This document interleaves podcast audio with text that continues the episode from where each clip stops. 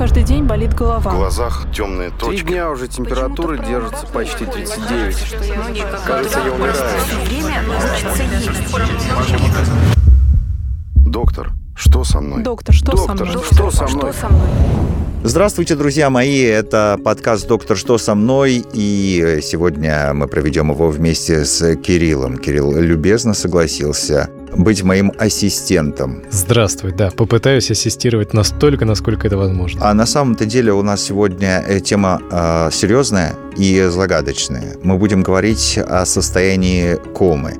Кома – состояние достаточно изученное, и между тем э, еще остается очень много э, вопросов, на которые доктора не могут ответить. Но для начала следует разобраться вообще, что такое кома. Говорят, что это один из видов нарушения сознания. Но чем он обусловлен? Тем, что полностью отсутствует контакт с окружающим миром, и в некоторых случаях прекращается всякая психическая деятельность.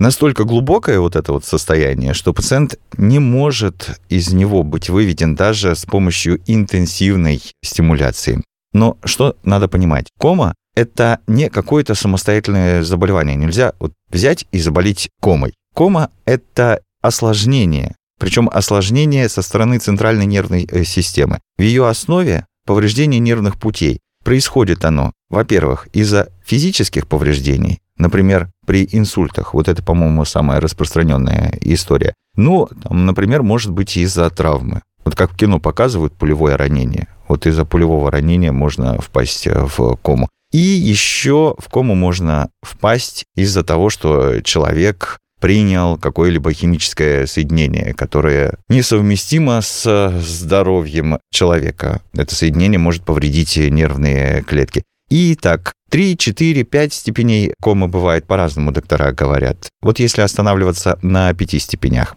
Прекома, кома первой степени, еще называют ее ступор. Кома второй степени, сопор. Третий – это атоническая кома и запредельная кома четвертой степени. Самый главный э, вопрос, на который хотелось бы ответить в течение этого подкаста, что делать э, сможет обычный человек, если его э, близкий родственник э, находится в коме? Хотя бы представлять себе, какой бывает э, кома и какие нарушения ее сопровождают. Насколько высока вероятность того, что человек выйдет э, из комы. Поговорим мы об этом в первую очередь с сердечно-сосудистым хирургом на связи со студией доктор Андрей Корольков. Андрей Игоревич, расскажите нам, что это за загадочное состояние кома, в которое впадают э, человеческие организмы, из-за чего это происходит, изучена ли причина? Перед тем, как вообще разбираться, в принципе, в коме, сначала нужно разобраться в понятии ясного сознания. В медицине ясностью сознания принято считать все-таки способностью адекватно реагировать на внешние раздражители при сохранности и ориентированности в окружающей обстановке. То есть это в месте, времени и в собственной личности. По данным Российского национально-научно-практического общества, более пяти случаев на тысячу вызовов. Сами вот все коматозные состояния, они представляют одну из самых больших трудностей и для самой диагностики, и для выбора тактики лечения. Если так смотреть, то с древнегреческого кома – это глубокий сон. Сама кома – это не заболевание, а это один из ведущих синдромов, который глубоких изменений в организме. Само отключение сознания можно разделить на несколько вообще этапов. Соответственно, это ясное сознание, потом умеренное оглушение, то есть это когда происходит сонливость, дезориентация, немножко подторможен человек. Глубокое оглушение. Это уже когда глубокая сонливость, дезориентация, почти вообще полное состояние. Сонное, ограничения в речи, затруднение речевого контакта, односложные ответы на вопросы, которые приходится повторять. И человек может выполнять лишь только простые команды. Потом уже возникает сопор если так перевести, как крепкий сон, то есть беспамятство. Это уже почти полное отсутствие сознания. Но при этом остаются координированные защитные действия на какие-то болевые раздражители. При этом на звуковые, болевые. Иногда все-таки, когда очень много пытаешься добиться ответа от пациента, он может ответить. В дальнейшем мы уже перейдем к самой коме.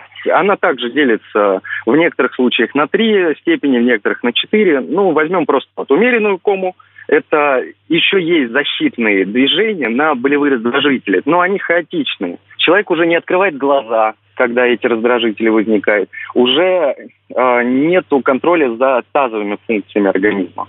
Следующее – это уже глубокая кома. Это невозможно добудиться человека ни в каком случае. Уже отсутствует защитное движение. Здесь уже присоединяется грубое нарушение дыхания. То есть уже сердечно-сосудистая система начинает ухудшаться. И, как крайний вариант, это уже терминальная кома. То есть от они все витальные функции уже только при э, реанимации. Андрей Игоревич, а вот э, я насколько понимаю, медики все-таки могут вводить в состояние искусственной комы. Это как вообще работает и для чего это делается? Это совершенно немножко другое. Здесь нельзя отнести к истинной коме. Почему? Потому что в медикаментозную кому мы вводим только случаи, когда человек возбужден после операции, либо какие-то травмы, которые очень сопряжены с высоким риском, и человек очень возбудимом состоянии.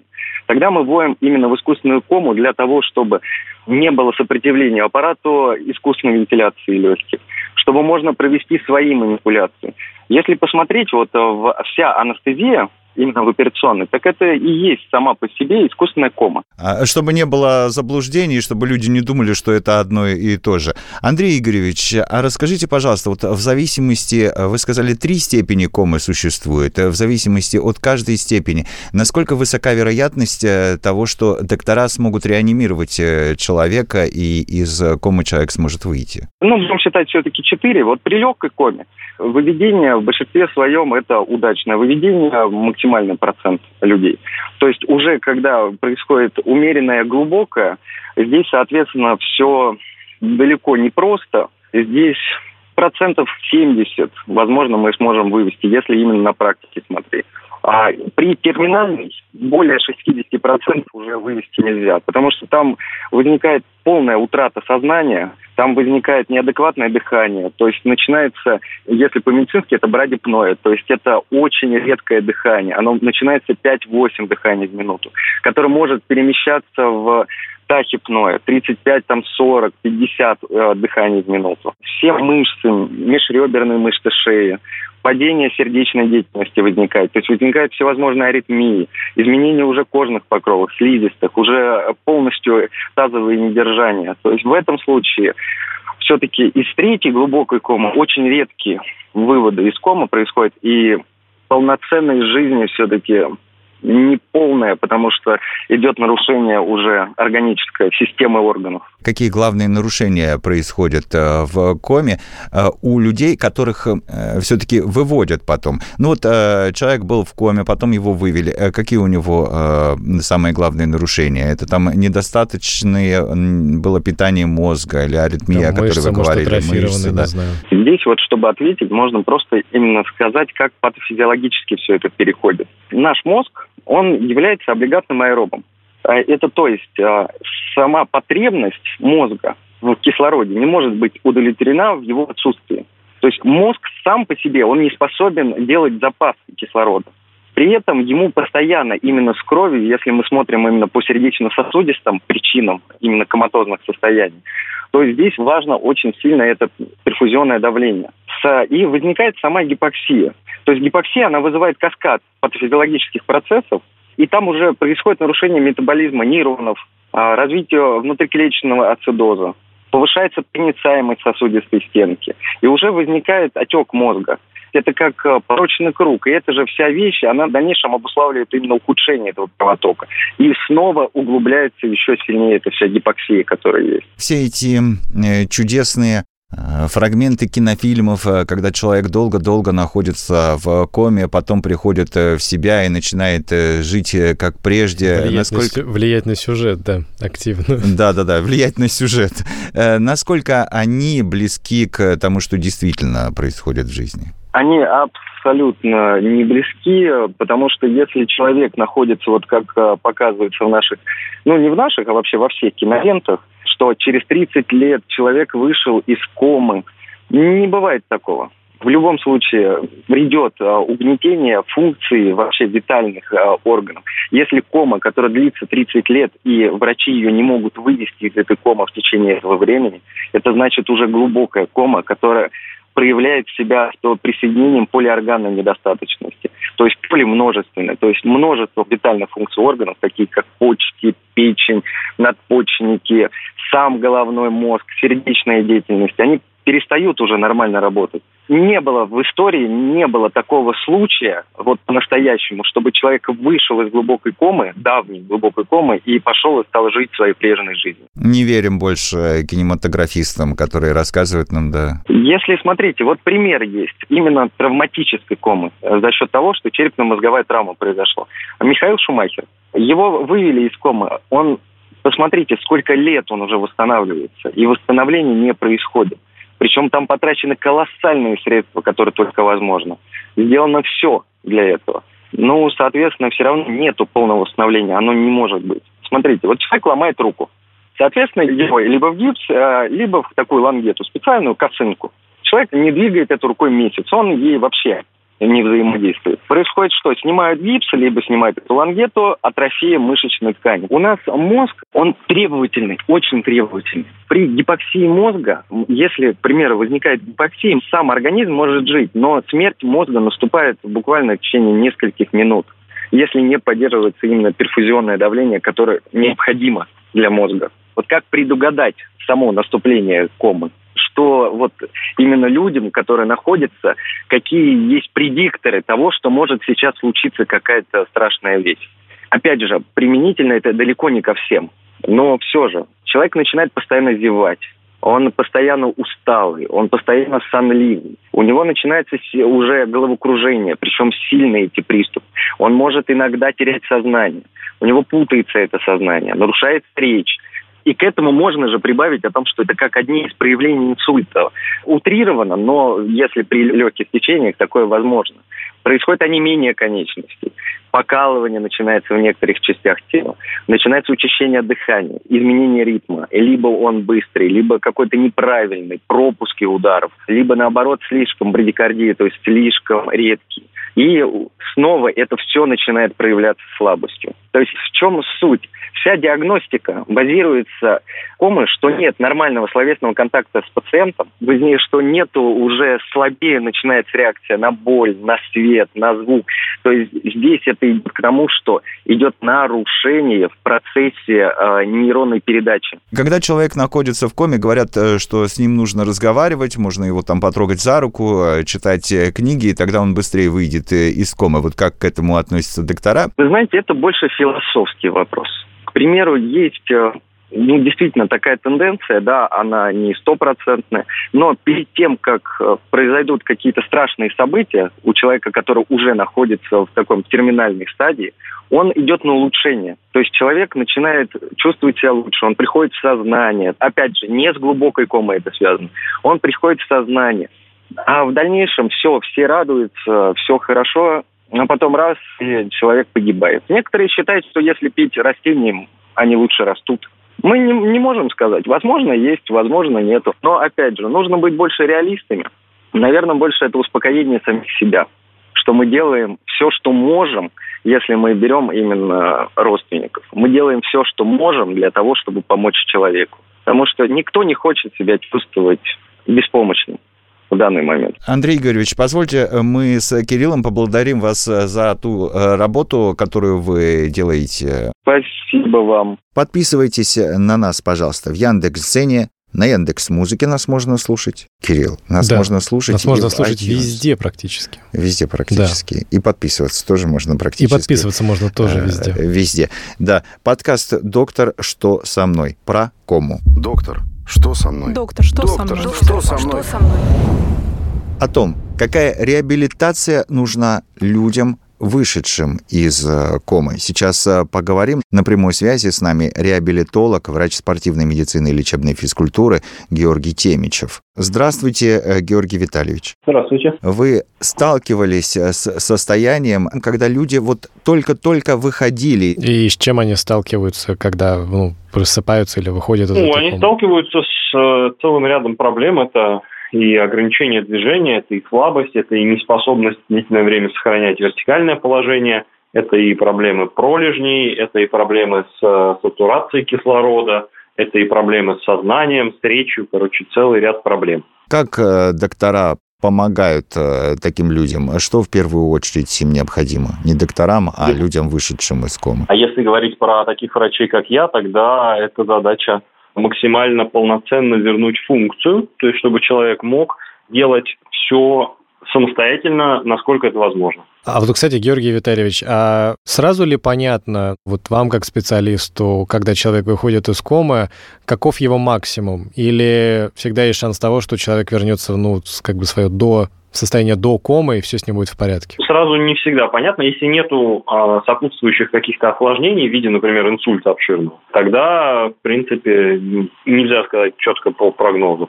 А вот по динамике, когда ты с ним уже какое-то время работаешь и смотришь, как он восстанавливается, по динамике можно сказать, да, до какого уровня он восстановится. В то время, когда я работал в стационаре, я сталкивался с этим каждый день, поскольку когда в стационаре работаешь, ты работаешь и в реанимации, и в отделении непосредственно. А в реанимации довольно э, значимая часть пациентов находится в коме. Моя часть, как бы, она в том, чтобы поддерживать человека в максимальной, ну, можно сказать, форме, так, чтобы когда он вышел, его уровень был, ну, опять же, настолько хороший, насколько возможно. Максимальным а, вы имеете в виду, когда человек как раз находится в состоянии комы, да? Да, да. Ага. А это не какая-то врачебная тайна, не какой-то секрет. Э, что самое главное? Какие, с какими главными проблемами э, человек сталкивается, когда находится в этом э, состоянии? Я так понимаю, что лежит в одной и той же позиции, поэтому возможны пролежни, да? А какие еще? Пролежни, да. Здесь очень важный компонент – это компонент ухода, то есть насколько хорошо за ним ухаживает средний медперсонал, а как часто они его поворачивают, переворачивают, а, следят за состоянием кожных покровов.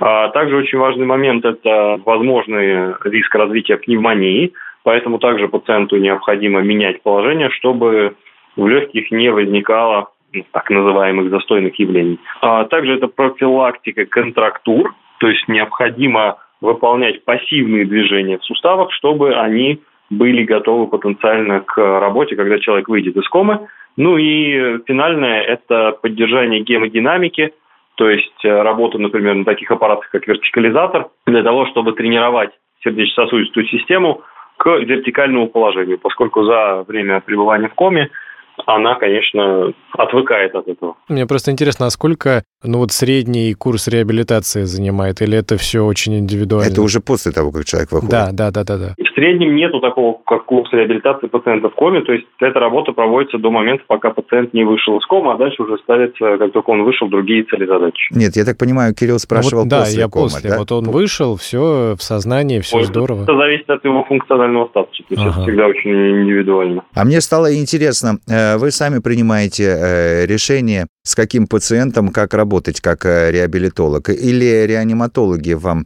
вас э, Нет, просят? сами. Э, Сами, да? То есть, то есть нам только дают пациентов, и дальше мы уже работаем с, с ними в зависимости от того, как мы их оцениваем. А, ну то есть вы тоже должны оценивать тяжесть э, Да, состояния? конечно. Ну, только у нас своя оценка, да, мы свои цели ставим. Вы как реабилитолог, может быть, у вас э, другое мнение, чем, например, у реаниматологов или у сердечно-сосудистых э, хирургов. Мне интересно, следует ли, когда человек находится в коме, как в красивом кино, разговаривать с ним, э, читать э, книги и э, реагирует. Ну, говорят, что человек быстрее может выйти из этого состояния, если вот э, чувствует поддержку там близких людей и родственников. Действительно Ну, ли это так? Мы в любом случае с человеком разговариваем, когда с ним работаем, как-то ты взаимодействуешь или рядом с ним разговариваешь. Но, конечно, сказать, что быстрее, я вот таких данных у меня, к сожалению, нет. Нет, вы прям разговариваете с людьми, которые находятся в коме и вряд ли вас слышат? Я не знаю, слышат ли они. Я говорю, нет у меня таких данных о том, что... А зачем тогда вы разговариваете? Ну, интересно. Ну, потому что иногда хочется, как сказать, какого-то общения пациентами, и ты с ними иногда разговариваешь. Поэтому я не скажу, что мы используем это как терапевтическую процедуру. Мгм. Как интересно. Вы сейчас меня в легкий тупик поставили. Ну, а, а я тогда... Давайте тогда просто мы, как обычные люди, не связанные с медициной, будем верить в то, что если разговаривают э, с человеком, то он выйдет. Это же нам не мешает, да? То есть нет ни за, ни против никаких... э. Какой уровень доказательности, да. Ну, то есть нет просто объективных данных научных, что это помогает. Георгий Витальевич, э, скажите, все-таки испытывает ли человек, который находится в коме, э, болевые ощущения? Сложный вопрос, на самом деле. Если организм каким-то образом реагирует, да, то да, но зависит от глубины комы. То есть если это, например, состояние такое очень поверхностного по типу оглушения, тогда он, конечно, может испытывать. Но как только человек заходит в глубокую кому, то нет. Как так получилось, э, что вы, работая в реанимации, реабилитологом, э, стали потом врачом спортивной медицины и лечебной физкультуры? Действительно ли эти э, специализации каким-то образом связаны? Или просто вы решили вот изменить ну, свою жизнь? Место, место входа, условно, в любую из этих специальностей, оно одно. То есть ты имеешь просто общую специальность, а дальше ты можешь выбирать, кем становиться. Я всегда вот тяготел к работе в этой сфере, но начинал, как и все, в принципе, с нейрореабилитации. Нейрореабилитация, да. то есть э, и в том числе это реабилитация мозговой функции. Да, да, да, безусловно. Пациенты с инсультом, пациенты по, со спинномозговой травмой. Не связан с комой, просто как раз инсультом меня всегда интересовало, а там-то возможно восстановление полное? Да, у некоторых пациентов, не сто процентов. Ну, то есть там все зависит от того, насколько быстро была помощь оказана, а, первая? Не только от этого. От этого зависит иногда размер очага у некоторых пациентов, но, безусловно, в первую очередь уровень восстановления будет зависеть от размера очага и от его глубины.